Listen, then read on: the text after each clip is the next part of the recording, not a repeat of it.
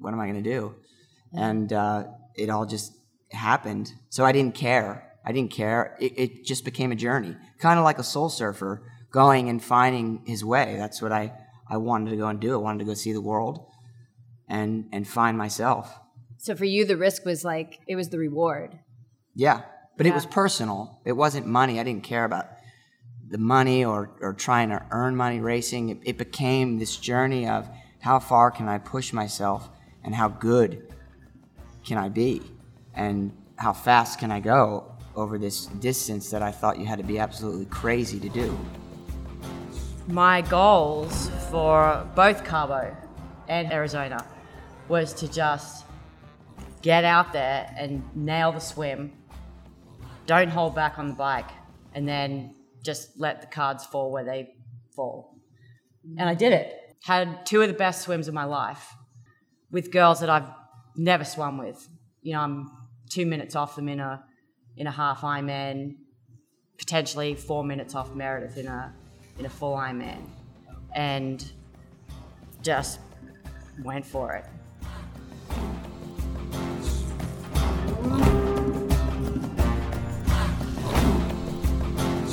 That was Scott DeFilippis and Carrie Lester, and this is episode 140 of the Yogi Triathlete Podcast. Hey guys, welcome to this week's show. I'm Jess, your host, and today our chat with professional triathlete power couple Scotty and Carrie took place in front of a live audience at Canyon Bicycles here in Carlsbad last week. It was a great crowd that gathered.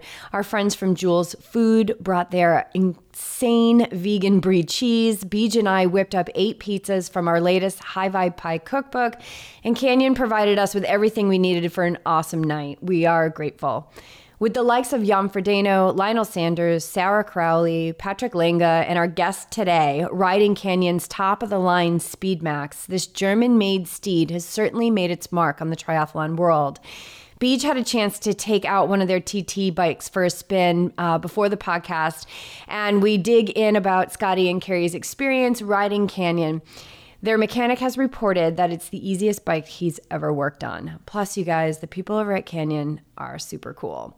Beej and I walked in there on our last nothingness day, and not only did we get a chance to meet Felipe, who is a YTP listener, he graced us with an invite to record a live podcast in the showroom. We immediately thought of Carrie and Scott because we've been in contact with them for months and they're canyon athletes. It just you know just keep taking the next logical step you guys and you'll see timing is always divine. And and this event like is just it's such a good example of that. Um, you know make connections and allow things to fall into place Scotty comes from a long distance running background. He ran for the University of Tennessee and thought Ironman distance triathlon was insane until he followed a trail of breadcrumbs that could not be denied, took a risk to discover a new life, and found himself a long professional career with over a dozen career triathlon podiums and an Ironman PR of 809 at Ironman Florida. As co founder of Keep It Simple Coaching, it's clear that for Scotty, there's no other sport for him to live. Carrie's roots are steeped in sprint running. She qualified for the Australian Olympic trials in 2000s with no eyes on multisport. It was while she was working full time in the insurance industry that she was introduced to triathlon. She jumped in and finished her first one in 18 minutes. Even for a sprint runner, she couldn't help but wonder that there had to be more to triathlon than 18 minutes. Race by race, she found her way to long distance triathlon, reducing her career to part time and then eventually walking away to go all in with Team TBB, the very same team that Scotty was training on. And it was there that they met, fell in love, and embarked on an adventurous life in triathlon. Carrie has nine iron distance titles to her name, and twice she has been second at Challenge Roth and top 10 in Kona. These two took the win at Ventouxman in France earlier this year, or last year, 2018. And I have to say, I watched this YouTube video. This race looks incredible. I put a link in the show notes, so check it out. It gives you a great feel for this race and some footage of Scotty and Carrie and their double win you know, it cannot be denied. These two are a power couple and such a great match. You can just feel it when you're around them. And I think you'll agree once you listen that they were super transparent and willing to share in this episode. Thank you all for your support of the show. I want to give a shout out to all our Patreon members who have made a financial pledge. This helps us cover the costs related to producing the show, including traveling to our guests, and it weighs big in on our ability to keep it going. We were just recently up in Flagstaff over the new year and have a really, really good interview coming your way from that visit, so stay tuned for that. We got a ton of great feedback on last week's podcast with Talbot Cox. Apparently, he's got people juiced up to do more of what they love. Also, I want to welcome back Susanna to Team Yogi Triathlete. She'll be torching the Boston Marathon course this April and then heading on to Ironman Canada. This girl is smoking fast, and I can't wait to see what she manifests from here. Also, Nicole, we are psyched to welcome another local athlete from North County, San Diego. Nicole will be owning her first ultramarathon this summer. I'm so psyched to have these high vibe ladies with us. It's really cool to see the local team and community building. It was very cool to have both Team Yogi Triathlete and Keep It Simple coaching athletes in the audience for this podcast. It's about growing the sport, assisting people with accomplishing what they never thought possible, doing what we love, and of course, all of it to create a better world. We're grateful to this community and to everyone that gathered at Canyon last week to produce our first and certainly not our last live podcast with two super cool professionals in the sport that we all love so very much Scotty DeFilippis and Carrie Lester.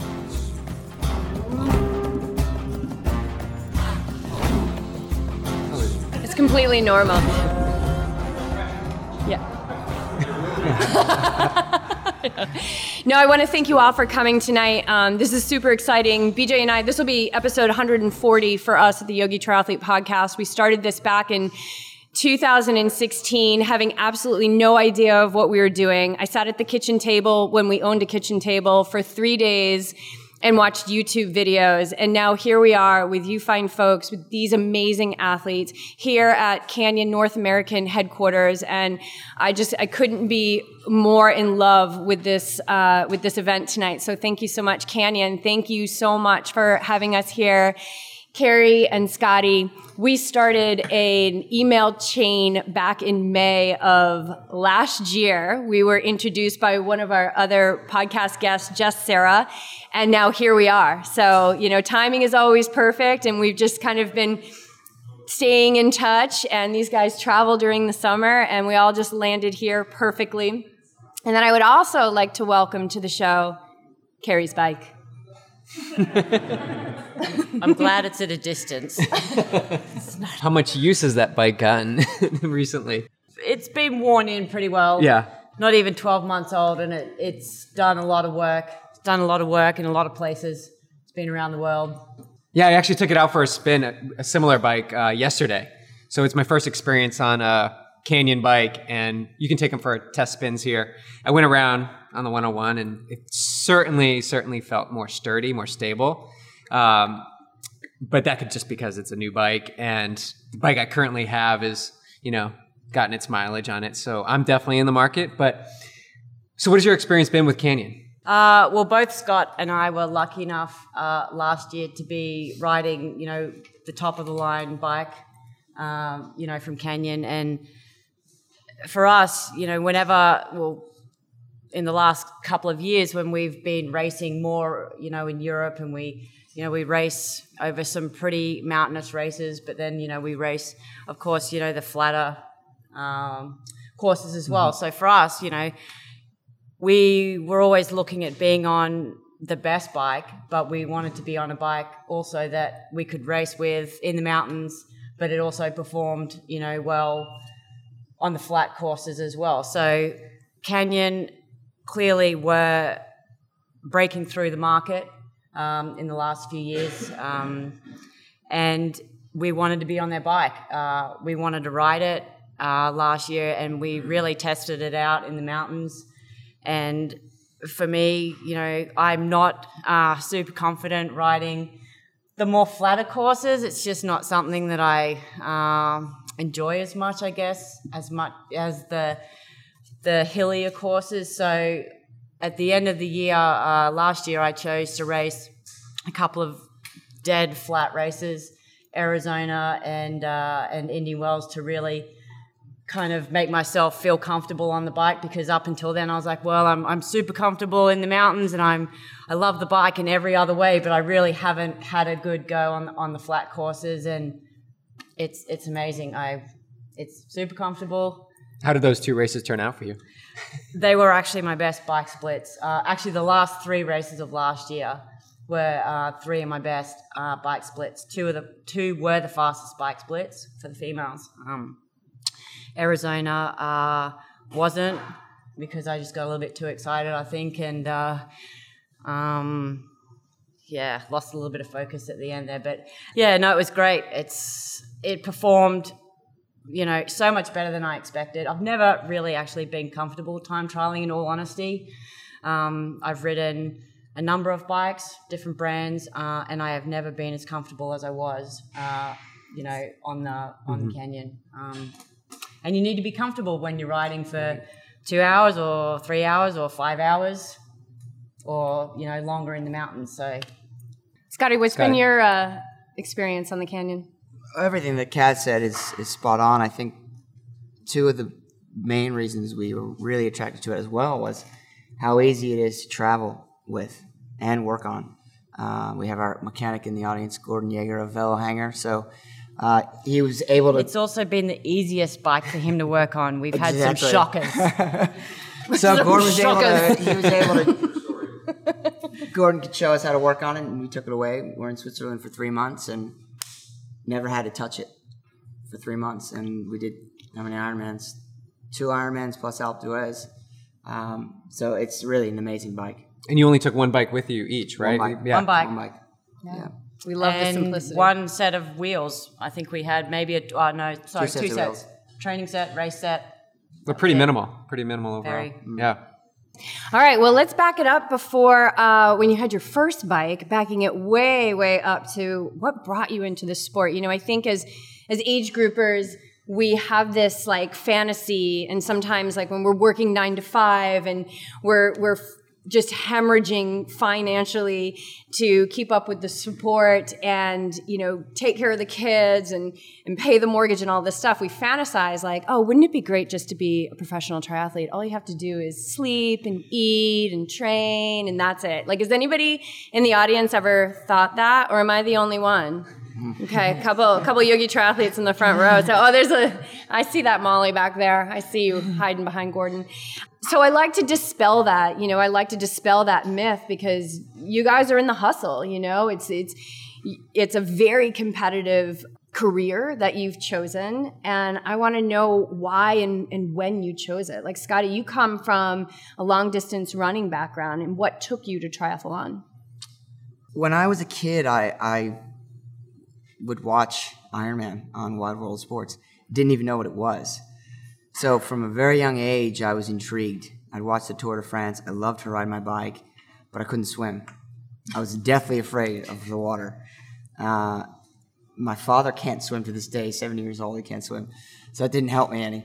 Um, but then, as I got older and, and started surfing with my buddies, and then I lifeguarded, it became more and more attractive. And then after college, I ran at the University of Tennessee, and I, I tried to do the the um, Olympic development path, which which we've got going on here now uh, with Triathlon Gold is training out of the out of the same pool as us, and and they take um, post collegiate runners, and Jared Evans, the coach, is is trying to develop their swim and their bike. He's doing a really great job.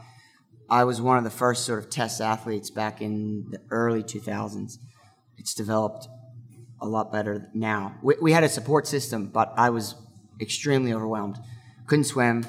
Um, looked at the travel of the ITU and the cost, and decided uh, I'd rather just run.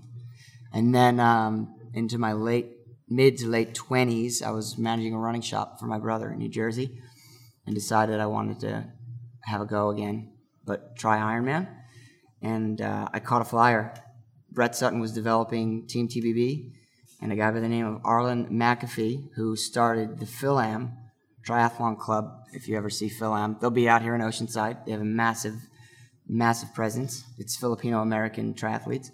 And um, Arlen was a Filipino elite, and Brett's camp was in the Philippines, and he knew the, that Brett was looking for an American, particularly an American that wasn't a triathlete. So A test subject. a test subject For sure. So uh, I had just committed to move to Florida, drove to Florida.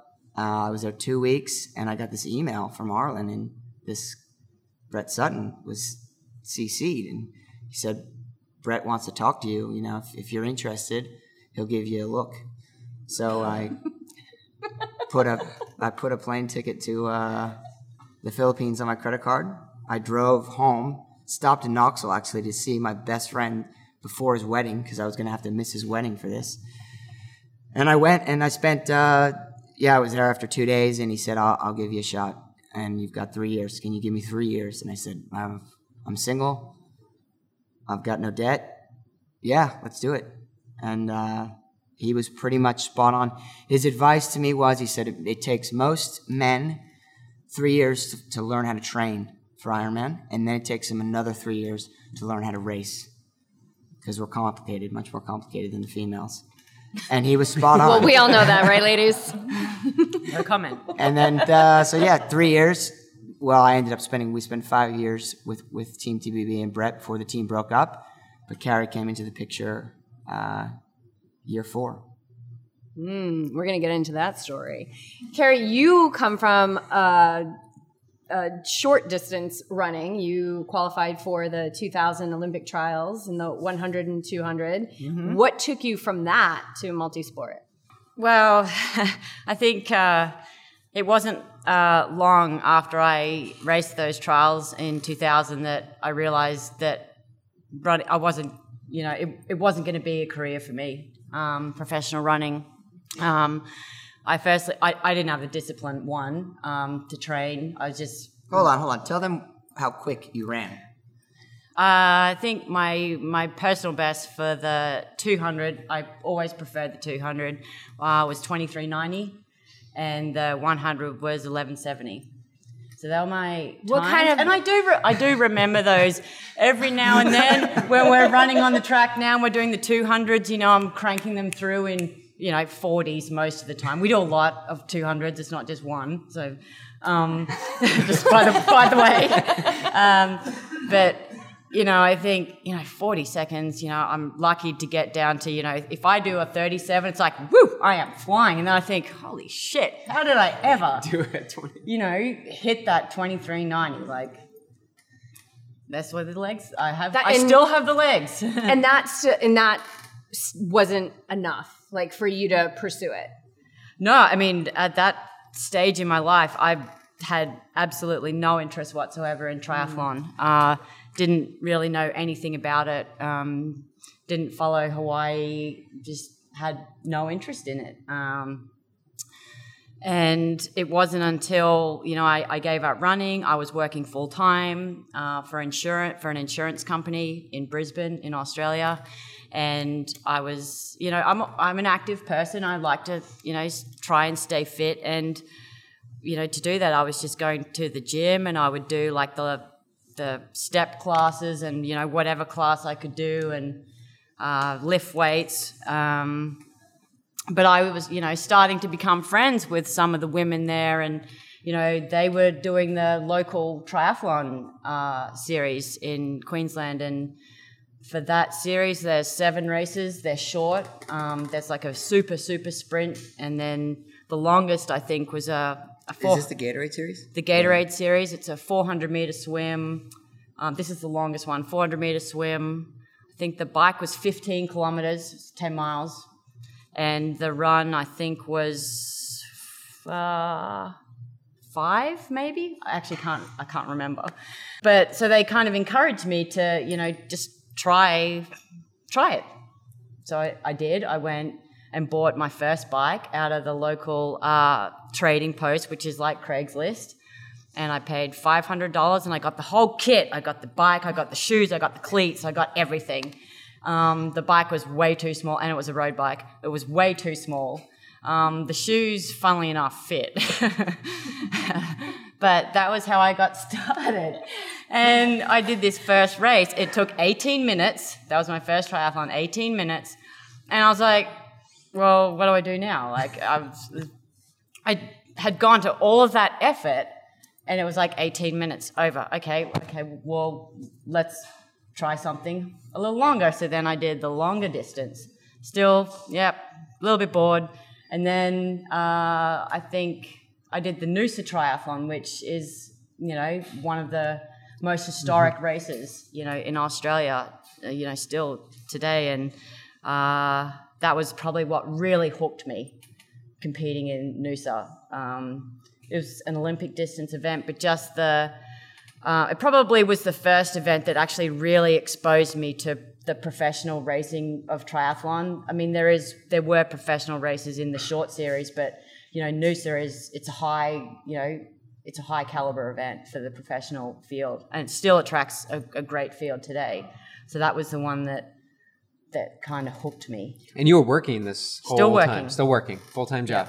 I didn't uh, stop working um, until 2012. So uh, I was still working quite early as racing as a professional. I just moved uh, places in the in Brisbane. So I, I didn't want to be in the city. I changed jobs, moved to the Sunshine Coast where the training was better.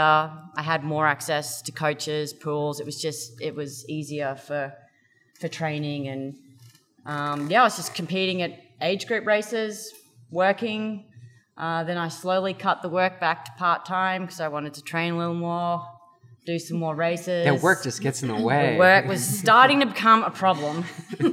uh, so, yeah, I, I mean, I kept going until I started really becoming more interested in the long distance racing, and I was training mostly with men, like on the on the Sunshine Coast, and you know, I would ride with them, and I was naturally strong at riding. It was the first thing that um, you know came pretty easy to me, and I could always swim. Uh, you know, I'm Australian. I grew up in the water. Never liked going to swim practice though, but I could swim. Um, and then running, that was the hardest one for me to to learn. Um, obviously, just from you know track.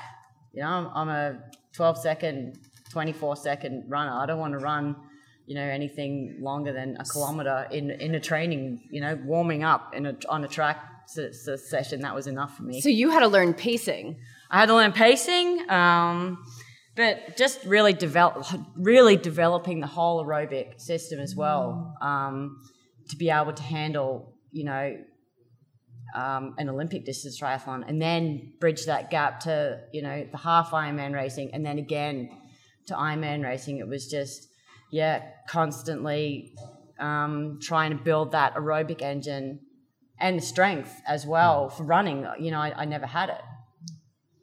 So both of you, you know, you you're introduced to triathlon. You go and put a airline ticket on your credit card. Had you even raced at that point? Yeah, yeah, yeah. I had raced. You had Uh, done some triathlons I- before you yeah, went I- right to Actually, Brett the Sutton. first one I did was at Oceanside. I came from New Jersey here. Got my ass kicked.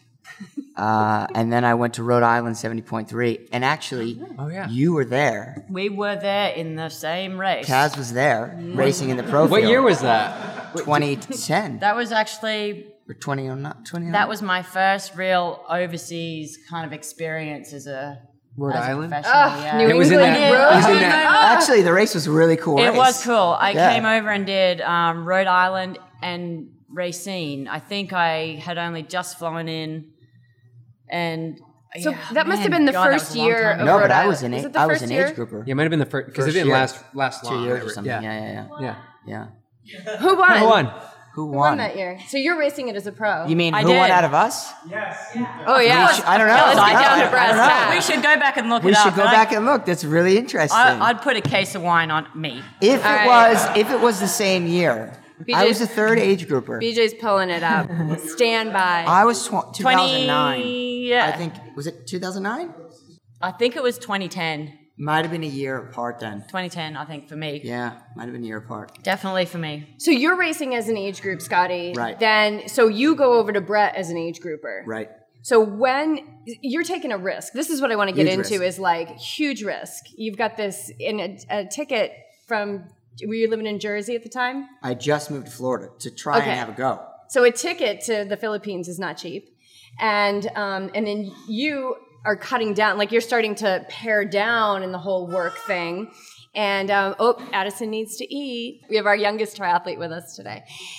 That risk, right? Because there's a lot about risk in this sport. Risk of, you know, for spending eight. How much is an, an Ironman these days? It's like eight hundred dollars, mm-hmm. or, you know, there's a lot of risk that goes into it. And so that risk that you took, Scotty, back then when you bought that airline ticket, do you? What was it that drove you to do that and move forward with it and take that risk? Uh, well, a part of my story is that I was recovering from a divorce mm-hmm. at 28. So that changes perspective on, on life. How did it change your perspective? Well, you become fearless. Mm-hmm. No kids. Mm-hmm.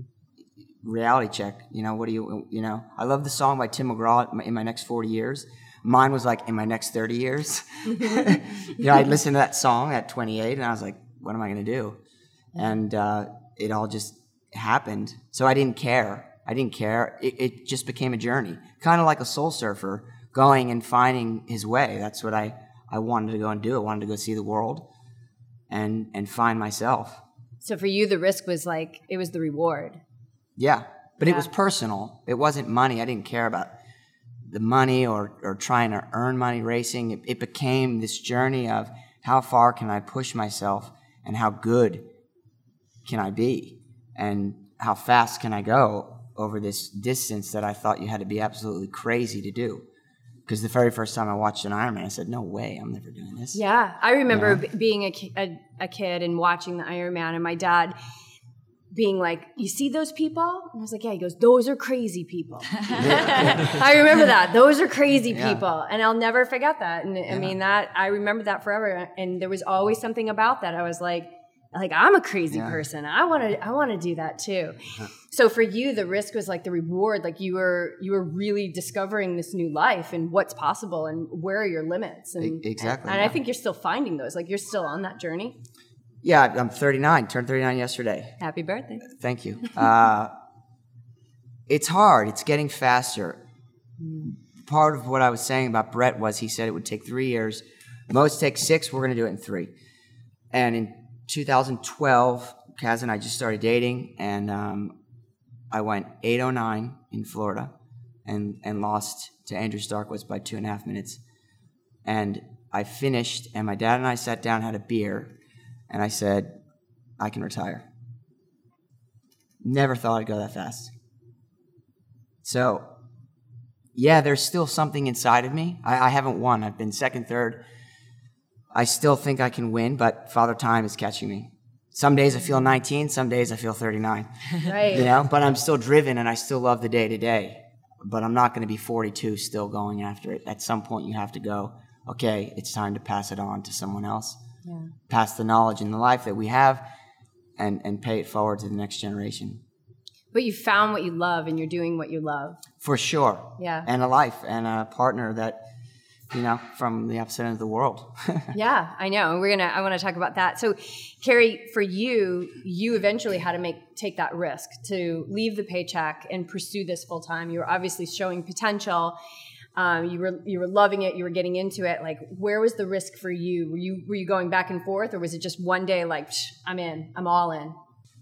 I think you know it's it's funny when I actually I've answered this question a lot of times, and I don't think I've ever said um, that for me it was uh, the risk was probably doing something that my parents didn't expect me to do. The financial risk was, you know, that was certainly, you know, a lot for me because I I was always working. I had a paycheck coming in every, you know, two weeks. Um, so losing that financial security was um, probably that was the biggest risk for me. What I thought was the biggest risk. Um, where was I going to get the money from? How was I going to support myself? Um, was I good enough to be able to to do this full time and actually make a living out of it, like a comfortable living? I don't want to live on someone's floor, you know, in my 30s and 40s. You know, I want to, you know, be able to do it properly and you know make a career out of it. So, how how was I going to do that when yeah, how's I going to get the money? And you know, I've grown up in a home where um, my parents always wanted me to go and study, uh, and I did. I um, had my bachelor's degree in um, business management and marketing, and you know, they always kind of pushed me into you know doing something or studying something that you know I was going to be able to use. That was the important thing. And business, business is the way, Kaz. Business is business. What you business is what you need to focus on. So I went and did it. I, um, business management and marketing. So it was for me. How do I convince them that what I'm doing is going to be successful? Not you know, not world championship standard, but that I'm okay and that I'm I'm doing something that you know it, I'm able to support myself. It, it's a job. Like they didn't see it as a job, so mm-hmm. it was, yeah. That that was the risk. Like, how do I get my parents to see that it's all it's all okay and that you know I'm I'm I'm good enough to be able to make the money that I'm not going to be making when I'm sitting behind a desk. So So did Yeah. that did that make you did that like feed your hunger to succeed? Or did that put a lot of pressure on that you? That was the pressure. That was it held me back a little. Um, you know, definitely when I was approaching the point that I was making that decision to stop working. Um, and quick little backstory. Um, when I really started getting into long distance racing, um, I was training. I started training a little bit with uh, Caroline Steffen, who was living on the Sunshine Coast, and she was at the time with Team TBB, same as Scotty. And uh, I was, you know, wanting to get better, and I asked her, "Oh, hey, like, what are you? Who do you suggest maybe I go to about coaching?" And of course, she suggested that I contact Team TBB, who back in the day, many probably don't really know much about the team um, if they're quite new to the sport. But Team TBB, you know, in 2009 to you know 2014, 14. like they were the, the best team around. Is that the Chrissy? They would No, go after No, Chrissy. after just Chrissy. after, After Chrissy. But they would, you know, clean up in races every weekend around the world. Um, and it wasn't just because of Brett, who was, you know, the main coach. It was they had sub coaches, and um, I was put on one of their sub coaches, and that's kind of how I got into Team TBB. Um, met Brett. Um, he came to a camp on the Sunshine Coast. Um, met Scotty, and Brett was the one that said, "Okay, well, if you want to have a go at it, like you've got to quit. You've got to quit your job." So there was kind of a few things that happened at that time, and then I just had the chance. Did that flip? Was that the That turning? kind of that, the bit of that was the bit of the reassurance? switch, Yeah. and as that happened, I went and raced um, Challenge Cannes at the time, which is now Ironman Cannes. Uh, and I went and raced that. And at the time, I think the win was 20,000 euro. Um, and I won, and I was like, I'm out. Not that that was going to retire me, you know. You can't like, Right. you can't But live you- twenty thousand. But that was like my okay. You've got a shot for, you know, a year or so. You've got a little bit of comfort there. Um, And then I know when we were talking, we had coffee last week. We were talking. You also raised Koh Samui, Uh-huh. and then you another had- well, very well paid race. yeah, and so you kind of had these two like bang bang. Yep, that was it. and so that had to have been fuel to keep going. yeah. Right. And in that time, my parents were still like, "Oh, well, like when are you coming home?" Like, eh. they still have my, you know, all of my things, like all of my pots and pans and plates. They still think that maybe I'll come home, but they're they're fans now. They've they've we've converted them. Oh, that's But uh, it was it was funny initially. So let's talk about the moment you fell in love. So who do you remember the moment that you guys like? Do you remember the moment that you saw him? Like I remember the moment I, I saw remember Beej. the moment that I saw him. Yep. Well, it's funny because Caroline and Dave were trying. I was coming to the sunny coast for the winter, for the summer, Australian summer, and Caroline and Dave had, had thought that Carrie's roommate was a perfect match for me. and then the first swim that Kaz shows up late, of course. She walks in. You know, 'Cause she was in the minutes- She was shower. Yeah. So we're all swimming. Brett, Brett used to say we're on Sunshine Coast time. she is on Sunshine Coast time. Yeah. So we- we're swimming, and I remember looking up, and I'm like, "Who's that blonde? Like, is that? I didn't, I didn't know who it was." And then I got home, figured out who it was, and I was staying with Caroline Dave. I said, "I reckon I like that that Kaz." Yeah, not the roommate. I want the other one. Yeah. But funny enough, it was because of Kira that we got together. Because I chased her around for two months. She kept saying no. She didn't want to go out with me. And then finally, we went on a double I date. played hard to get. So we went on a double date with my roommate and Kira and Carrie and I. So then you're- Kira's the one you were supposed They to were get the sent ones Yeah. that Yeah. set us up. Yeah. So do you remember that? Like, did you see him in the pool that Yep. day, or oh, you did? You looked the other way. Yep. like, She was probably laughing at my swim stroke. yep. I was like, what the is this? no. We Um, called it the animal stroke. We call yeah. It was uh, lots of arms. His, le- his legs were tied, but there was arms going every which way. Um, Survival swimming. But yeah, it was. Uh, we met. We didn't really speak much, No. uh, and we went on a few rides together, and still like kind of didn't really speak. I guess I'm, I'm a little shy, and he was a little shy, and it. Uh, yeah, it wasn't really until we went out with um, Kira and and Andreas that Candy, his name is, um, that we actually started speaking.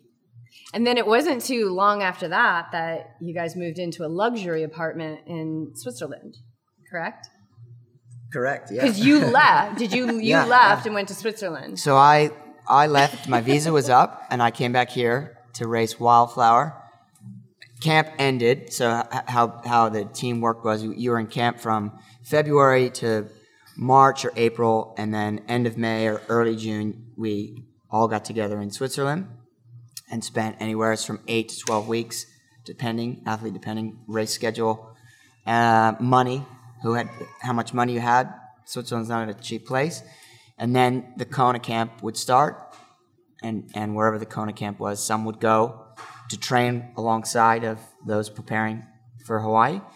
Um, but I'd come back here, and then I went to New Jersey to check in with the family, and then right before we had started seeing each other, Kaz had asked me if um, I had a, a, a place to live in Switzerland, and I said, "Oh yeah, I, yeah, actually, I've got a really cool place, I think."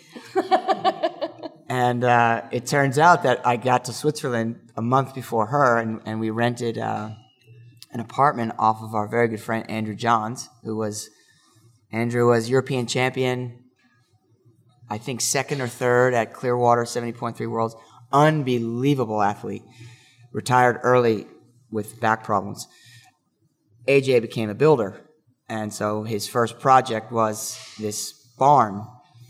And, and he lived above the barn with his family, and he was converting the units below and in front of, at the front of the property into apartments. And so I get there, and, and there are, are walls missing, and there are no appliances, nothing. So I'm training, and then at night, uh, laying brick with AJ.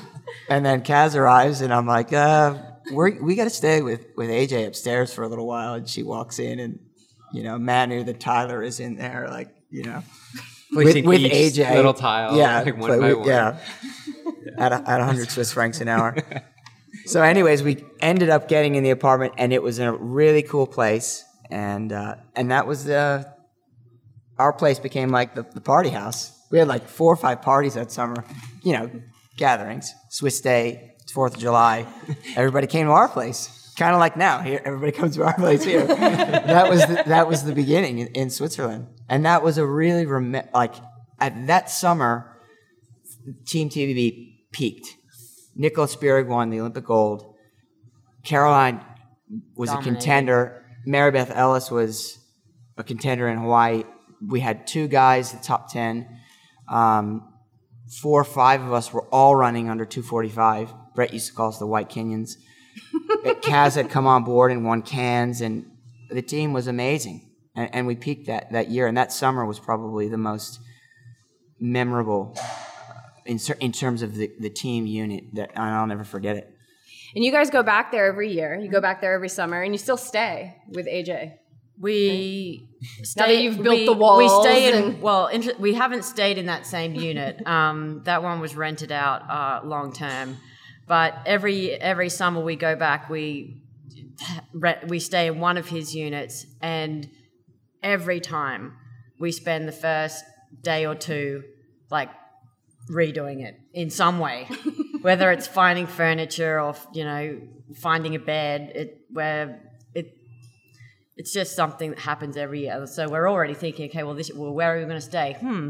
Well, which, what are we going to have to, what are we going to have to like carry through the village this time? Um, We're super it. grateful. AJ is one of our best friends, and We love it. We Yes, go back in case Just in case do the AJ's same. listening. Yes, Exactly. please don't rent the room out. No, no, no, no, no. Oh, well, hopefully we left the last one like schmick, and it'll be perfect for us when we go back. But we love it because he knows, he knows. well, he's Um, why we go back. Yeah. If it wasn't for AJ, we would not have kept going back. But so you guys are over there in the summer. You're racing over there in the summer. What is it about the European racing? Like, what do you find a difference or a love maybe for the European racing as opposed to like the domestic U.S. racing? The vibe, the feel, the courses, the prize purses. Like, what is it about the European racing? We don't have a lot of access to that. Especially as age groupers, like if we can get an Whatever's Ironman that we can drive Yeah. to, right? Like it, not a lot of us are getting over there. So, what is the race environment like? Well, we do most of the racing in France. Any weekend in France, there is a race. Like some crazy French guy found a mountain and a lake at the bottom and was like, let's figure out how to do a triathlon. And seriously, every weekend there's some nutty race going on. But we've gotten into, we, we both love Nice, fallen in love with the city. We have friends there now. Uh, Jackie, who, is, who acts as a bit of a manager with the race organizers, they help us with money to get there. The purses aren't huge in some of the smaller ones, like we did in Ventoux this year. Unbelievable race.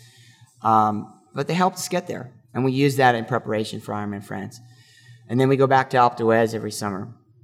And we spend a week, or we ride from Lausanne, and that was Brett's old old trip. You ride from Lausanne, you do the race, and then you ride home. What kind of what's that distance?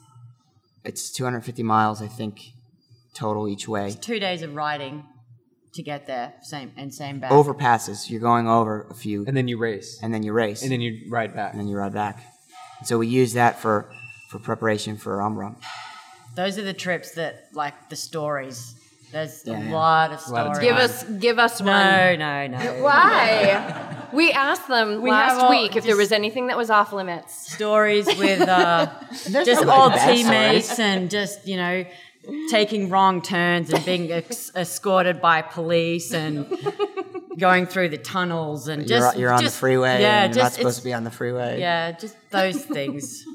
Getting More of like it, it sounds like it's like Adventure racing. you've got like Oh, some totally is, yeah. adventure living over there. That period in Switzerland is where we build the base for the fall on the bike because you're living on top of a mountain.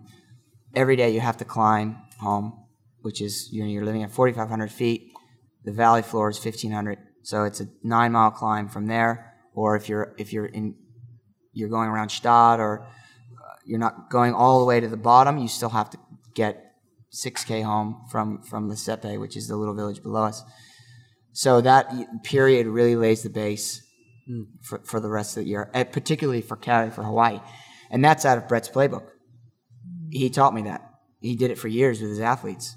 And he does it in St. Moritz, but differently now with, with Daniela. You know, they're based in, in St. Moritz, which is the other side of the country. But we've just fallen in love with Lausanne, and we have friends there now, and, and we continue that trip to Alpe d'Huez because we love it. It's my favorite week of the entire year. Um, uh, this year when we arrived and, they, and we did an interview and they asked, why do you keep coming back? And I said, the first week of January, I'm already thinking, I can't wait to go back to Alpe d'Huez. I love it there. You know, it's, it's, like, it's like the Banzai Pipeline of cycling, that, that area. How big is that race? In terms of numbers, Yeah. massive. It's Yeah. a full festival. They have a full festival. Full festival. Five days of stuff. Kids, race, kids races, duathlon, uh, 5K run, and then there's a long race and a short race. Yeah, very cool race. All right, I want to switch gears just a little bit and start talking about like our state of racing. Like one of the things that we work a lot, like we see a lot in in our athletes sometimes and, and other people that we interview and talk to is this idea of not getting caught up in the competition, like really staying and racing your race. And I think being able to race our own race really has to do with being present in that moment and just paying attention to what it is in that moment that we're doing and not getting caught up with you know all the bikers that are passing us and so my question to you is do you have advice and you guys are, are coaching age groupers and pros as well I'm just age group. Yeah, yeah, But yes, yeah, we as, have as pros. KO's yes, right so do. the human condition is Yep. You know pro and age groupers like we're all subject to it so what is your advice for an athlete who's getting caught up in that stuff or like they show up in transition and they're like my bike is a piece of shit It's uh, yeah I mean, the whole comparing yourself to, you know, other athletes or or what other people ride or what you know what this person has, you know, that's going to make them faster than me. Like that whole kind of mentality, and you know, I mean, we can't help it. We're all on social media, right? We all see it. It we all we all do it. We all compare ourselves to other people, you know, at certain times. I think and the only advice you know I I can I can give to people is just to always just you know stay in your moment, but just know your own limits and know your own goals, and just keep telling yourself kind of what they are. Don't get caught up in other people's numbers. Stay off Strava. Stay off. I don't know. I don't know what people use. I don't even. I don't log stuff on Strava. I know a lot of people do, so I'm not familiar with how people see other people's paces and you know all of that stuff. But the more that you can focus on yourself particularly in training and just being constantly practicing looking at you know your numbers and you know getting home and if you if you're reviewing your workouts don't go and then compare it to someone else because what it doesn't what what does that achieve? It doesn't mean anything. So it's just always being mindful of where your thoughts are going and what you're doing and what is what's that going to serve you know for you? Like how does that serve you? Looking at other people's data or paces and you know you need to have that competition. So it is important to look at it you know to give yourself you know something to strive for um, but don't obsess with it. I Yeah, you need that goal. You need, you need the you- goal, but you, you, do need but, them. But, there's detach from yeah. D- detach the emotion from it. Right. Um, but yeah, I mean, we all do. We all look at other athletes and go, "Well, I, I want to beat that person." Okay, well, how are you going to do it? You're going to get better. You're going to get better. at your At rate. your race. Not you. The thing is, we don't understand that they've had what their history is and where they are as athletes, or what you don't know what, they're doing. You with. don't know what they're doing or what they're um, training. You, you you just you don't know. You can only control what you do. So do the best you can. I think I think you need to train where train where you are, where you where your level of fitness is, Mm-hmm. and race where your level of fitness is at that moment. And like you say, remain present. Mm. And and part of why we love the races in France is because it's truly you against the course. There is zero drafting. It, it, it's it- at the end of the day, you're you're finishing this unbelievable event on your own will. For you, Scotty, how do you stay present? Like, what's presence to you? You know, uh, Gerry Rodrigues from Tower 26 has been a big influence on us, and, and Beej swims, sw- follows his program, and he talks a lot about that. It's confidence. The more confident you are, the more you can remain present. If you're not confident, your mind's going to go haywire. Yeah, you're going to be the servant yeah. to that and, mind. And when we started dating, and, and people who know Brett, he's he's the best triathlon coach in the world, for sure, hands down. He's a he's a brilliant mind. He looks at you like a racehorse, sees how you're reacting to the training and the racing. And when we first started dating, he sat us down together and he said, "Okay, he's the trainer and you're the racer." I would chew through the sessions day after day after day and no problem. Like he, he would just hammer me and I loved it. I couldn't get enough of it. But come race day, I was a jittery horse. Still am. I'm still a nervous horse. The more confident I am in the numbers that I've hit in training, then the more settled down I am. Or I, if I taper too much, that throws me off. I've, I've got to keep going. I've got to keep moving. Even to the day before the race, I've got to get in the water and swim. 4K makes me feel good.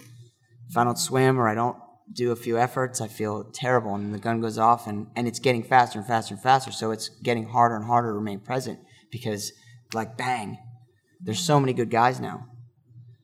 But Kaz is, she's not the trainer. Never have been. But the gun goes off, and it's like, wham, get out of my way. And it's cool to watch her. Like in Arizona, I, Arizona this year was one of the first times where I've, I'm there in Hawaii every year, but for some reason in Arizona, it, watching her race this year was really, really enjoyable because it, it was like her, her piece of art. She was out there like a composer. It's interesting because Heather Jackson said she had her best. Yeah, both of Best them. And going at it, it was so Yeah. cool to watch. Yeah. And you, um, I heard you because we were watching it, streaming it, um, and I heard you right after you crossed the finish line. Mike interviewed you, and you had mentioned that you're not a big fan of flat courses, but everybody was like, "Look at that bike split!" Like you're obviously. I think Dede Griesbauer was actually commentating, and she was like, "I don't know what she's talking about because that bike split was smoking fast." But you were talking Canyon Speed Max, right? But you were talking about how you were swimming on Meredith's feet, on Meredith Kessler's feet, and that was something that you had, I mean, aspired to. And so, what was that like? Like, here you are uh, having that swim that you wanted to have. Like, that just set the tone. yeah, I I was I was disappointed after Hawaii. Um, not that I didn't finish; it was that you know I still didn't have a, a the swim there that I knew I was capable of having. So after that whole you know that was done, you know I you know, was doing uh, seventy point three Cabo. The the last few races on the schedule were Cabo, um, then Arizona because I didn't finish Hawaii. Cabo, Arizona, and then the question mark was over Indian Wells if I, you know, wanting wanted to do it. Um, but my goals for both Cabo and Arizona was to just get out there and nail the swim. Don't hold back on the bike, and then just let the cards fall where they fall. And I did it. Had two of the best swims of my life with girls that I've never swum with. You know, I'm two minutes off them in a in a half Ironman, potentially four minutes off Meredith in a in a full Ironman, and just went for it. Probably cost me in Arizona a little bit. Now, when I think about the effort that I probably had to put out to gap because Meredith did gap me a couple of times and I got back on her feet. So that effort um, probably cost me there in the bike when I started to kind of get a little bit, lost a little bit of focus and a bit of strength there. But generally, the aim was to get the swim, like nail the swim, aggressive, focused, get, you know, do what I know I can do on the bike. I don't really feel like a lot of races I haven't put out what I know I can. I, I do the numbers in training. I see them all the time, but I don't. I haven't done it in a race. So why, you know, why hadn't I done it? So I was just, you know what, screw it. I'm I'm going for it, and I've got nothing to lose.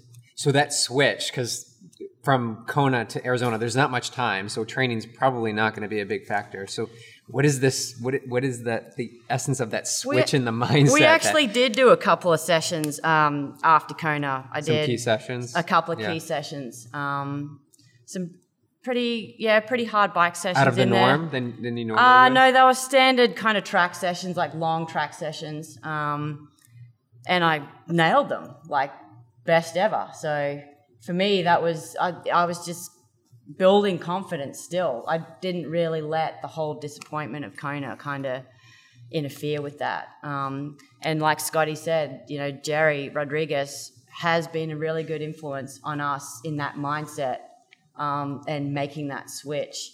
And you know, I just keep remembering those words, you know, from him. And How do you stay present? Like, what is is it? Is there a technique, or is it? What is it like to you? What is presence? yeah, I think well, when I'm not present. Uh, You know it.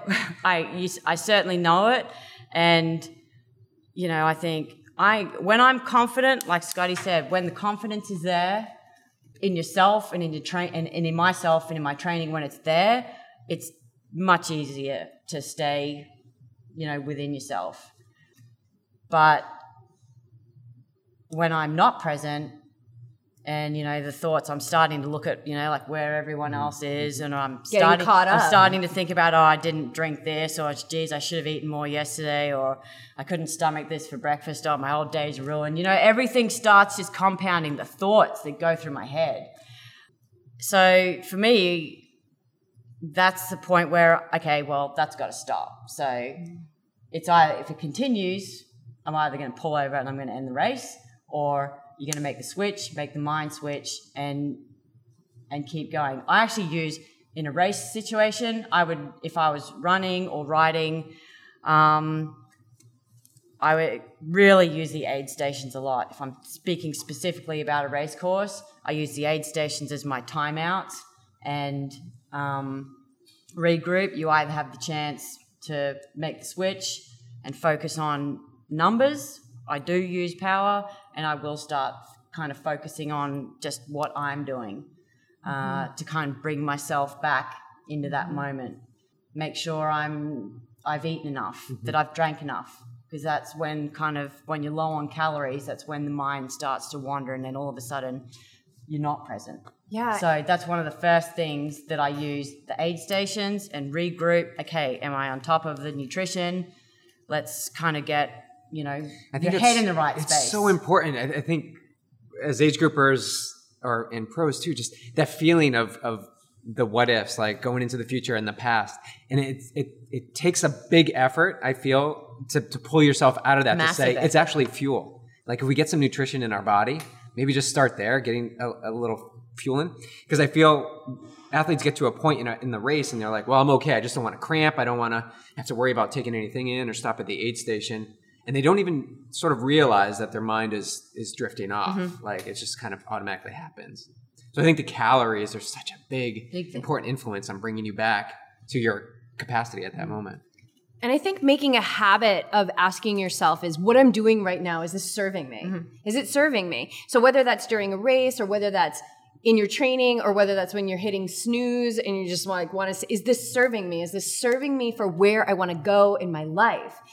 And the more we make decisions that are aligned with what we want to create, where we want to go in our life, I think that's a way to build confidence. Sure. because now because the because when we're moving in alignment with our goals our dreams our wants and desires the evidence is going to show up. Like we're going to have that confidence. Like Scotty, you were saying like you were getting confidence because you, you were like nailing times and your times were getting better, right? So because you were making decisions to, you know, chew those workouts, just chew them up. And when we go for it, like when we go all in and we go for it and we do what we love in this life, confidence will come as a byproduct. Do you agree with that? Yep, I agree with it. The confidence for me, it's, I mean, you've got to practice it like every day. Yeah. Oh, Yep. 100%. You in show up. everything. That's You what you show up yes. every day. And that's the first step. Show up every day. Do the sessions every day. And then you just kind of all of a sudden it just starts happening. I know momentum. I know uh, you just start building the momentum and and we do it every year. You know, we start at the same point every year. We're going out running, riding, swimming now. Confidence is a little lower because we're not, you know, we're not as fit. But again, like the more we've done this every year, we keep coming back and we keep doing the same thing building, building, building. And then by July, August, everything just kind of starts to fall into place in how we feel about ourselves. And then you're building the confidence in training, so you're just starting to feel fitter, and everything kind of just starts kind of aligning. Mm-hmm. And then you can go out and race, and then you either have a race where all the stars align, and it's, a, you know, you have a cracker of a race, and then confidence, bang. But you know, to add to that, Kaz, part of it is we remove ourselves from society. Wow. We go away. Yeah. Seriously.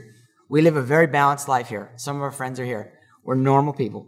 We drink, we drink, we have fun, you know?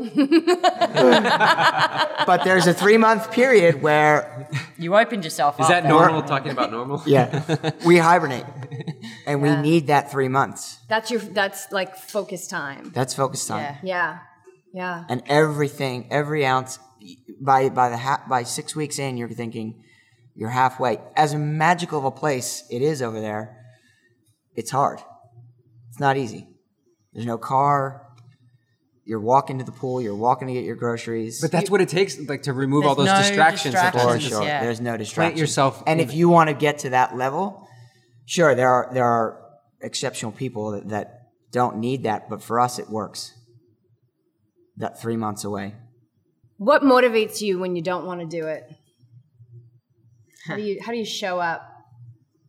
Uh, I mean, I don't want to say it's like um. I mean, sure, I'm addicted to exercise. We all are. I like to move. We all are. you know? Everyone's addicted. I, I, I like to move, and I know that nine out of ten times, like to move my even though, body. even though you don't want to do like it, move you feel body. good. You you come out the other end feeling better. So, do you ever go like if you're kind of feeling a little lethargic or whatever, like oh, I, another another hour of sleep, gotta walk to the pool. Do you ever go mentally to how you're gonna feel at the like? I know I'm gonna feel good at the end of the workout. Do you go? Is that a piece of motivation? At this stage in our career, for sure. Yeah. yeah. We were with a friend last night, um, Gary Staines, who is a very good friend of ours. He was an Olympian, four minute, sub four minute mile, two eleven marathon runner. His son Thomas, actually, I'm going to plug Thomas Staines, is up and coming 800 meter runner, 21 years old, ran 140, 140. 145 nine or something last year. So he's getting He's there. 20. His mom, there, Linda, uh, uh, Gary's wife, was an Olympian as well in the four by four. I think she ran the 800 too. So Gary was more middle distance. Anyways, Gary's now 56, 55. 55, and he still has to run. He's got bum knees, but he runs like three days a week. But he's gotten into cycling, and he lives in Colorado Springs. Gets on the bike, and every morning, if the weather's bad, he's on the trainer in the basement. And Linda walks downstairs and looks at him like, "What are you doing?" And he's like, "It's who I am. I love to suffer because suffering gives me perspective." And that's how he starts his day. So for me, that's that's what that's what will keep me moving when I retire from racing. Uh, I, I have to keep moving. What about you, Carrie? Yeah, I'm. As a, as a racer, well, Yeah, interesting. That's an interesting point. I mean, for me, the guilt of not doing the workout is like that's got to be number one on the list. Hate it. um, the only times, you know, like I, if I'm not m- motivated to do something, I mean, I used to have like real bad patches, almost depressive patches. I would go into for a couple of days. I just didn't want to do it. Didn't want. I didn't want to train. Um, so that's probably what maybe my development was a little slower um, because I spent, you know, probably a couple of years, you know, f- in between coaches, and I didn't really have anyone to kind of show me the way um, and recognize that, you know, that was kind of me, and I just lost interest and didn't become motivated, and um, you know, I didn't. It was like, oh, if you don't want to do the workouts today, oh, okay.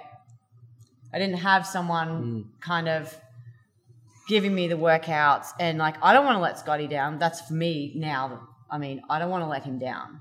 Um, and, and not just him, but some other coaches, I guess, as I matured and uh, that was I didn't want to let them down either. But yeah, I mean, fast forward a couple of years now, not doing the workout. If I don't do it, for me, it's the guilt of, you know, yeah, not doing it. I mean, I'm doing it because I want to be a better athlete. So if I'm not doing the workouts, then how am I going to become a better athlete? So that that just eats at me. I'm not doing the work. If I'm not willing to do the work, then yeah, that, I, don't, I don't like that.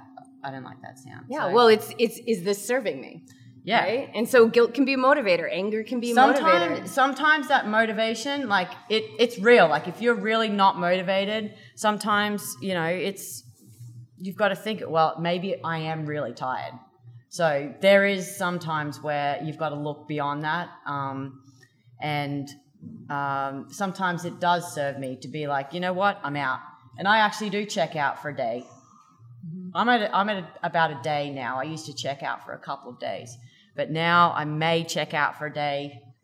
Um, but that's it. By the end of the day, I'm like, all right, let's go. But that that comes from experience too. So that that shift, that the shift you're talking It's about of mind taking a day off yeah. or pushing through, because we get that a question a lot. How- When do I know when to push? Right? When do I know it's just being, you know, a, a pattern? And when can I jump Mm. in that space and gap and say like, I need to, I need to get out. Like Yeah. I need to get out the door, even if I just lace up my shoes and take a walk down the street.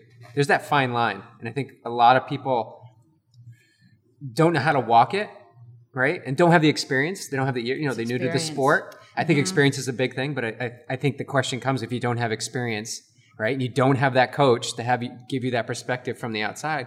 How does one athlete who's coaching themselves be able to to know that they should, you know, take a day or two off and rest? Yeah.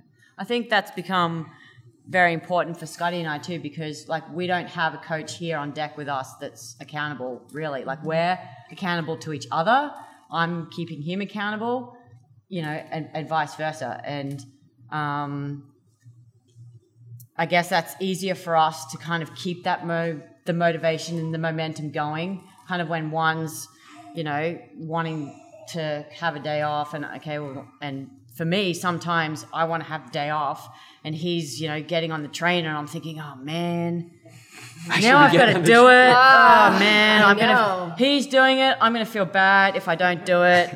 He's gonna be able to eat ice cream for dessert, and I'm not allowed to eat it. So I have to do it. So if I see him doing it, it kind of makes me think, okay, I got to do it. Um, and I'll sit there, and he'll face one side of the garage on the trainer, and I'll be on the other side, both headphones in for us. And it's like, just don't talk to each other. We'll just get, we'll coexist. get it done. Yes. But um, so yeah, having that other person there definitely helps because yeah, we're not in camp. We don't go to camps anymore. We don't we don't do that. So we don't have someone there kind of prodding us when we're not motivated. It's us. Um, and we recognize, I think, in each other if he's super tired and I'm really tired, you can see it. Usually lasts a couple of days. But um, yeah, we Well, we've worked it. out. I We've mean, worked we've it out. worked It's it taken out. years. Yeah. Yeah. It takes time. We- I think that's, Taking that's, years. that's where you can take. we from know this. we're very familiar with that, like training, working, living. Oh, like- you guys would know as yeah, well. absolutely. And then and then what about when you're like you're trying to pull something, but they know that it's total bullshit. right? Like you can call each other on that. And uh and Well, I can say I get it a lot for sure. Well, give us an example. Give us an example. uh when he gets when he gets off the bike and I say, well, because I'll always ask him, how long's your bike? Always ask me how, and I'm like, well, How long is your bike? Ninety minutes or you know two hours. I'm not sure yet. So then I take a little glance at the clock, and then when he gets off the bike, I'm like, "What's up?" uh, I'm done. Why? Always why? Why? Right? Like just being being accountable. Being accountable, not yeah. I'm not his mother, but I am. I feel like I am the other half of his dreams. You know, to really help him get there. And cool. you know, it's not. It's not always. Um, it's not always a breeze. I certainly don't always want to train. I don't always want to train, but I've made a habit now of when the alarm goes off, I've got these two words in my head and they just yell at me every morning be up. It's very mm-hmm. simple. It's just like be up. And I can't I can't not listen to those. So it's I think it's it's experience is huge. Experience is huge for confidence. Experience is huge for knowing when you're sabotaging yourself. And I think experience is huge for what works for you because sometimes I need, I just need need, a a day where I'm Mm-hmm. not moving my body. Like you are, I think, like Scotty, where you will just chew and chew and chew and chew. But there are some times where you slip off the bike or, you know, you're texting on the bike and it's very, it's distracted, right? So, um, but we know those buttons and we know what their goals are, right? Like we, the four of the two of us and the two of you, like you know what your dreams are, you know what your goals are. And so I think it's, it's finding that finesse you know, of of pushing and backing off and motivating and feeling accountable. But it's a it's a fine tuned situation that I think as couples you get better at over the years. And I love that you put the headphones on and you face different directions because there's times like where I'll just I'll leave and I'll say you're not coming. Right? And and then sometimes that's the country. I'm going to leave the country, and you're not coming. I'm going to go by myself. And so I think being able to take that time to, with yourself and really find out what works for you is uh, is monumental in your success in life, in all things, in all things. So um, we'll get this wrapping up, and I want to see if there's any questions um, from our amazing audience. But what's next for you guys? I know you'll be doing your um, you know your summer thing, but what's next? Do you have anything on the schedule? Uh, we'll be both here racing Oceanside in um, April. That's probably going to be the one that's that will kick off the year. Uh, and then we will probably go to Wildflower. Um, there is another Ironman that may be in the mix there. So, um, but then yeah, June we go to um, to Switzerland, and then we, we pretty much this year we're going over a little later. Um, I qualified for um, 70.3 Worlds in Nice, which I am excited about because I love Nice, and it's on my dad's birthday. So, which he's probably not going to be there for. Ah, Trying, You're still doing this trying to get them thing? over there, trying to get them over there because it'd be awesome. Captain Phil. Captain you need Phil to come needs to come. for this. So yeah, I'm super excited about that. Can't wait. Um, so we're going. You're only allowed three months uh, to stay um, in Switzerland. So we go a little later this year, so we can stay longer and wrap up our European raca- racecation with the uh, with Worlds. Nice. Can't wait. Awesome. And we're and we're planning on doing all the same races that that we usually do. Um, Ironman France, Alpe d'Huez, and Embrunman. And how can people follow you if they're not already? How can they find you? And also through Keep It Simple as well. Yeah, we're, we're both on Instagram, Facebook. Uh, keep it simple. KS Coaching is our is our future, and um, that's what we're we're working on now. Half the time when we're not training, we're constantly thinking and and working towards the future. Um, guys- for for athletes like Molly back there, who's uh, soon to be a pro female. Nice. Uh, Yeah. she she's the Got to get her back to yoga. Molly, Molly, is the Molly future. came to my class a couple times. Oh really? Yeah. Oh wow, small world. Do you guys have any Yeah, do you have any questions? questions? Yes. So I'm hearing you guys talking about pulling yourself back in race or in the middle of the training, but definitely in the middle of a race. And I wonder if okay, I'm gonna back up and say my husband, among other things, is a pilot. And he has this little checklist that every single pilot goes through every time they're gonna fly. Mm-hmm. You see the airline pilots that are going to be going up in the big boys. You see those guys walking around their planes because they have this mm-hmm. checklist. It's the first thing that you learn as you train. Every time you're going to get ready to train, you go through your checklist. And maybe you say, okay, 20 minutes into this ride or half an hour into this ride, I'm going to go checklist or something. Yeah. I don't know. So the question, so the question is just because we're recording this and, and you don't have a mic is the question is what about developing a checklist that becomes a habit that you use in training and racing? And are you specifically talking about physical and mental kind of like on the checklist like if you start to you know talk about how bad of a biker you are do this Well, actually, what I think is that if you have this checklist I, I don't know what I mean, it's going to be different for everyone, right but whether it's you know, I'm whatever it is, a little self-talk. I'm as good as I can be right now. So specifically, you're talking about the mental Men- piece. that's me- it's more mental. yeah. Yeah. So it's kind of like your mental checklist When of Affirmations. When you're mm. affirmation. about- Yes. Right. Right. going When the monkey mind, you become the servant, swinging from and the monkey mind. mind is So you need to just go.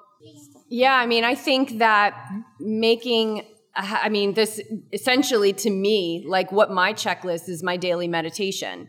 So every morning I wake up and I train my mind. I train my mind to have experience independent of commentary in my head. So when the commentary comes in, uh, late stages in a race about how my right hip is going to blow, you know, I know that I have trained my mind and I can put my awareness on something other than the thoughts.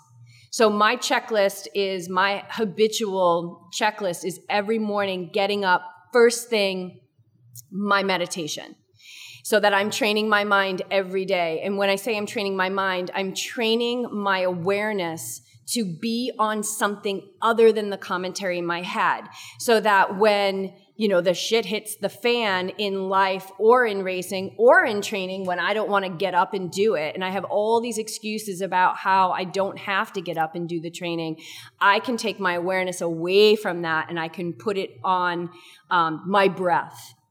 And in that space i can bring i can focus on something else like i am great last night before we went to bed i said i am so grateful for a roof like i am that's how acute my mm-hmm. gratitude is at this point in my life i'm so grateful that i have a roof that I don't have to live outside. I'm so, and I mean that. Like I am so grateful every time I can put an ice cube in my water and have ice water. Maybe that's what you're like. Not to cut you off, but No. like when you're out there training and you're having a pity party, go. Right. I'm so lucky to be doing this. Like, you know, you're moving. But you got to practice that. have to practice You that. have to practice I that. play the I'm so.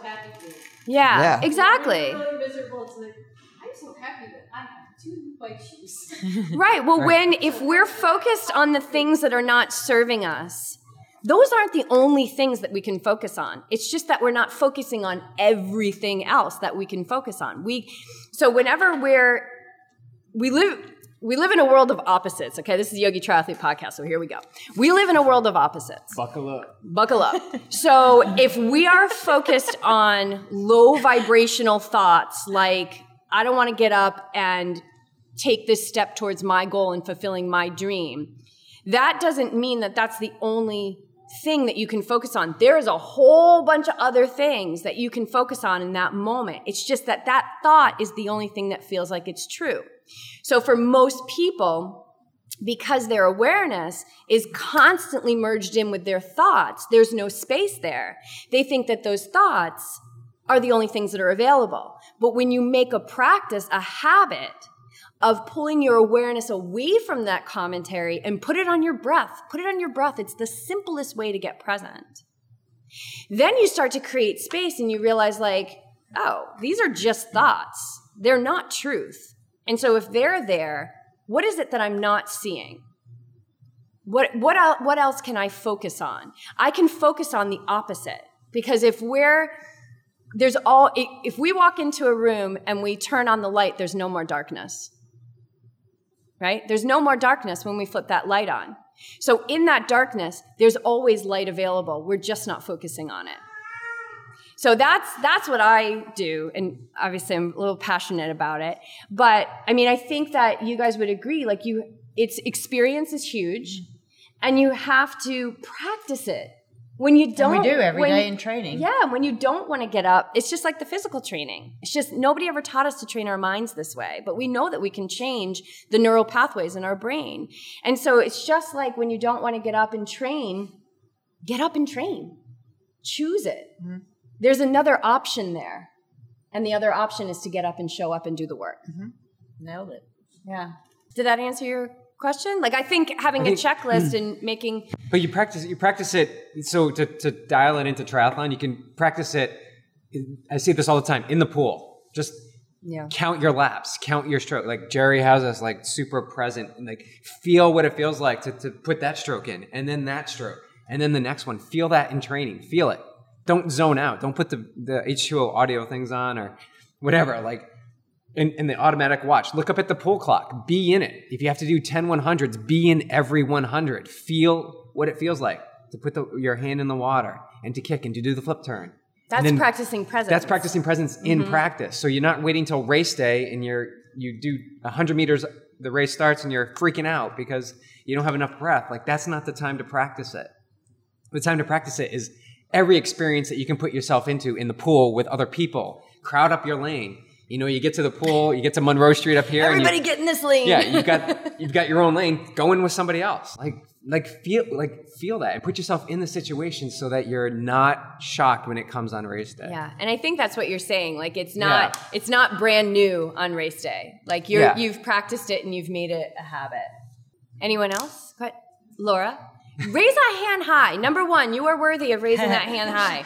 All right. Um, I would be interested in some tips about, for those of us that are working full-time time jobs, 40, 60, 80 hours a week, um, kind of how to balance it all, right? So, about Beej always coaches us to, you know, you get to, I get to work a full-time job, and I love my job, but I also love triathlon. So, being able to balance both those things within a daylight hours in the winter, right? Um, how are some of the ways that you navigate that before you moved to part time and then move to this full time? So the question is just for Scotty and Carrie is is how do you balance when you are working full time and you love your job, but you love triathlon too? What are some tips? Yeah, I mean, that was you know a time where you know you would I would always be up riding at five a.m. Uh, you know, I, I was on the Sunshine Coast at home, and we had group rides that would go at five a.m. and two days a week I'd do the five a.m. group rides. Um, two days I would swim with a group at five a.m. Like it's just the balance. It's tricky, and it's becomes even harder when you have a life outside of work and triathlon and you have you know friends that you have a social life uh, or you have kids or so you're bringing everything in it's fine balance um, and i think you have to manage your week in a way that you aren't wearing yourself down. Like it's there's only a certain amount of time you can get up. Like how long can you get up at five a.m. for every day, work a full day, and then you know have time to you know even go out and see a friend for dinner or cook yourself a dinner. Like it just there's you know there's a there's a balance there that um, you know I really try and um, teach athletes that you know I train that the sessions during the week they're typically shorter. That's just what you have time for. You have to set time, and um, those sessions that you do during the week in the shortest amount of time, they're for you and what's going to make you stronger and what's going to get the results for you the fastest without, you know, totally wiping you on your ass.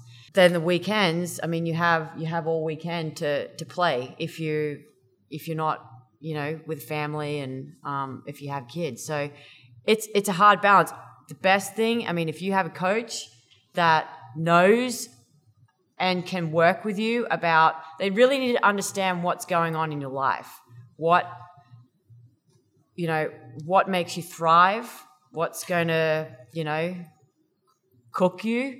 So if you have someone that you're accountable to that really understands the demands that you have on you, because training is a stress, work is a stress, social lives sometimes are stressful. So it's just working out how you can manage all of that the best you can. And a coach can help you with that. Um, you know what helps, you know what you need to do, and how much time that you can give to triathlon, how much time you can give to work, how much time you can give to your friends. But if you can have someone that can understand that and help you kind of guide you with that, pull you back when you need to, um, I think that helps. I have, you know, one athlete in particular. She, um, she's a teacher, loves what she does. Training for her, it, it's a bit of an out. You know, she needs it. um, because you know it makes her feel good. But you know I've got to pull her back a lot um, because it it's tiring. She gets up at you know four thirty, and you know happy to do the trainer sessions and great she can do them. But you know I'll, it comes to a point where if it continues, then she's sick for a week, two weeks, and then you go backwards. So all of that consistency that you build, you're just constantly going back and forward. So yeah, finding the balance and what works for you that's not adding stress. It's experience, working with a coach or getting You- in with groups You that do, you do triathlon to enhance your life. Don't let it consume you. exactly And when you when you miss a session, move on. It's done. Mm. N- Tomorrow is a new opportunity. Missed it. So don't even worry about it. Put it out of your mind. And don't don't if you use Training Peaks, don't use the red the red and the yellow. It's a terrible idea. No idea why they came up with that. and and yeah, we have a very good relationship with Training Peaks, but terrible idea. So it's such a negative into people's minds. Yeah, it's is, interesting. yeah. But I think that what you just said is so important. You can turn it off. And we learned this like early on when we started doing triathlon is like if you miss a workout, just say goodbye to it and move on. Mm-hmm.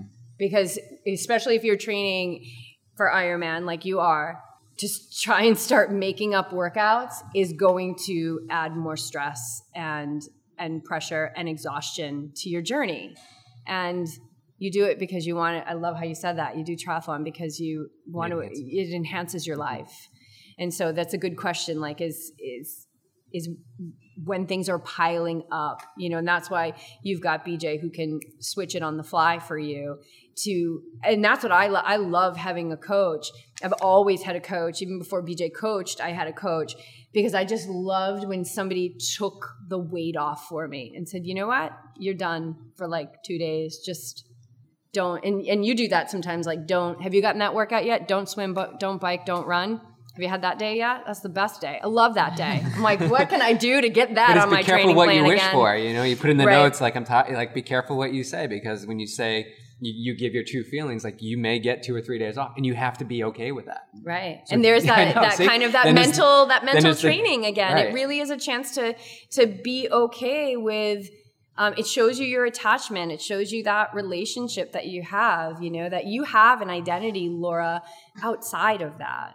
And it's okay to let a workout go if that's what needs to happen.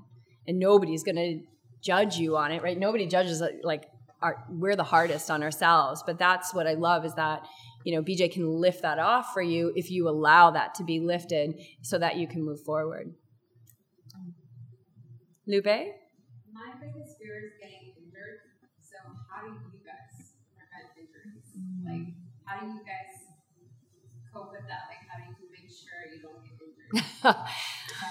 Uh, the question is um, the fear of injury. And um, to use your words, Lupe, uh, to Scotty and Carrie, is how do you make sure that you don't get injured?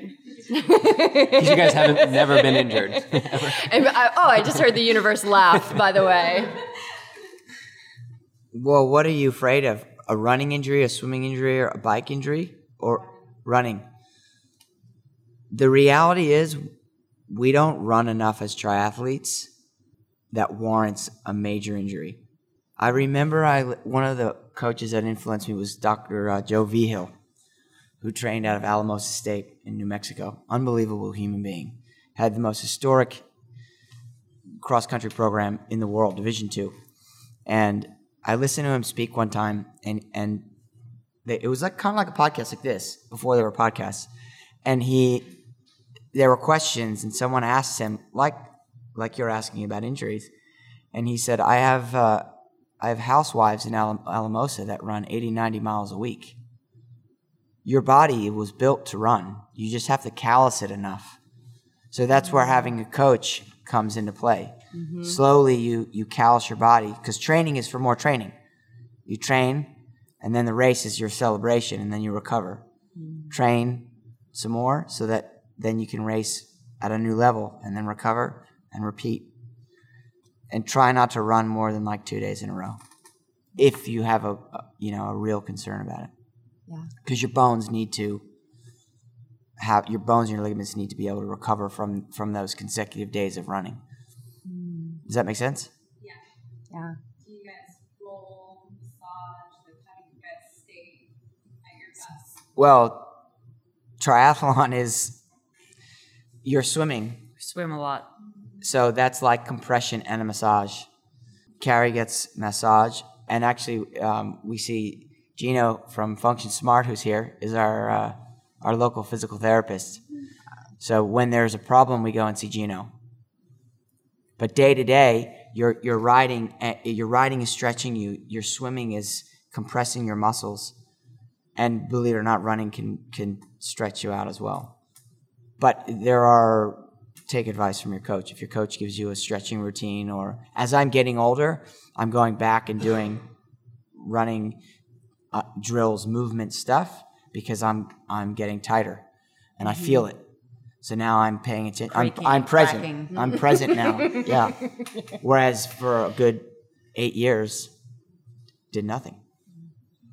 Yeah, I can tell you that as you know, as a massage therapist for a long time um, in Boulder, so working with Ironman champions and and professional rock climbers. I mean, it's you know, it's like athlete heaven there, and triathletes were always the the best packaged balanced bodies like i worked with a lot of runners or climbers and it was always the triathletes that just had the balance everywhere. So, um, and we can work on that fear. You know that. that's yeah, that's no problem. Um, all right, I think we're gonna wrap it up because we've already gotten over. You guys have been a gracious audience. Thank you so much. Thank you, Canyon. Thank you, Scotty and Carrie. If you guys have any other questions for us after we shut these mics down, please um, don't be shy. Wait, wait. Can What? you tell us what's on your schedule? Maybe the guys want to know. Oh. Why don't you go first? Oh, Wow, I'm race such schedule? a Yeah, what's, what's your schedule? I've got one thing on my mind, and it's Santa Rosa, Ironman Santa Rosa in May. So Oceanside before? or No. no, I try. I, I went last year, and and um, I was to see this is me looking at a past experience, basing on my performance. I didn't have a great experience in Oceanside. Um, I did work the information booth the two days before. Not, Um, a, but that was an experience Yeah, it you was an had to experience have. I had to have. That on was my one legs. of those things as a couple where I was like, what the hell is he doing? Spending like it. 20 hours on his feet before he races. But So let him Santa have it. Rosa, Santa Rosa, and then I'm gonna go back and do Utah's toughest, which is James Oh, yeah, you were telling Ironman us that. Cowboys race in August, Yeah. and then Kona. Yeah. There we go. Because that's going to happen I know you were trying to pull Rosa. that out, I yeah. know, right? We're all like waiting. Come on, Beej. Come on, Beej. Let's get the confidence. Um, and for me, I am currently on the wait list for the Lake Sonoma 50 miler.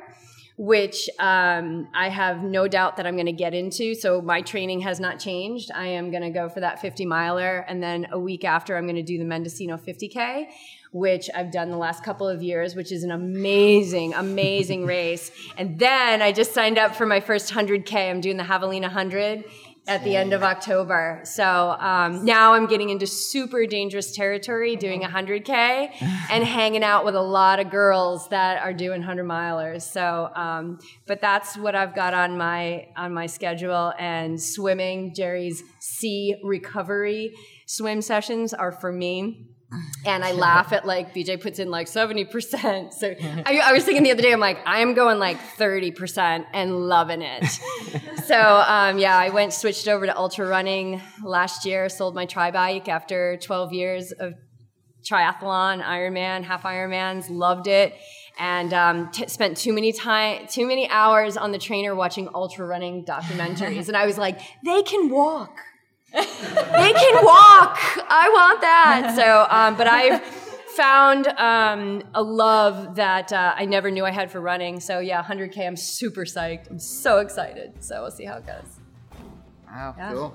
All right. Good for you. Yee-hoo!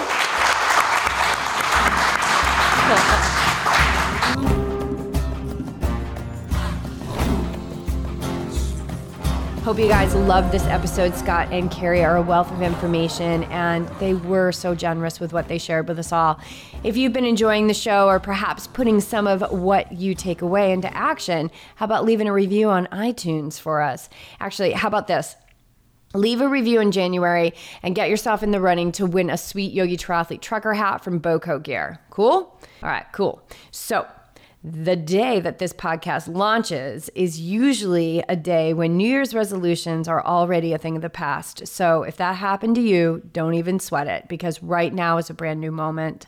And in this moment, you have a chance to begin again. No matter what is happening in your life situation or training or racing, you always have an opportunity to reset. And that I think is one of the greatest gifts in life you know, the past vanishes into nothingness as soon as it happens, and the future is only a concept. It's now, right now, that we have the opportunity to craft that concept into our reality. Now is all we ever have, and never will there be a time that that is not true.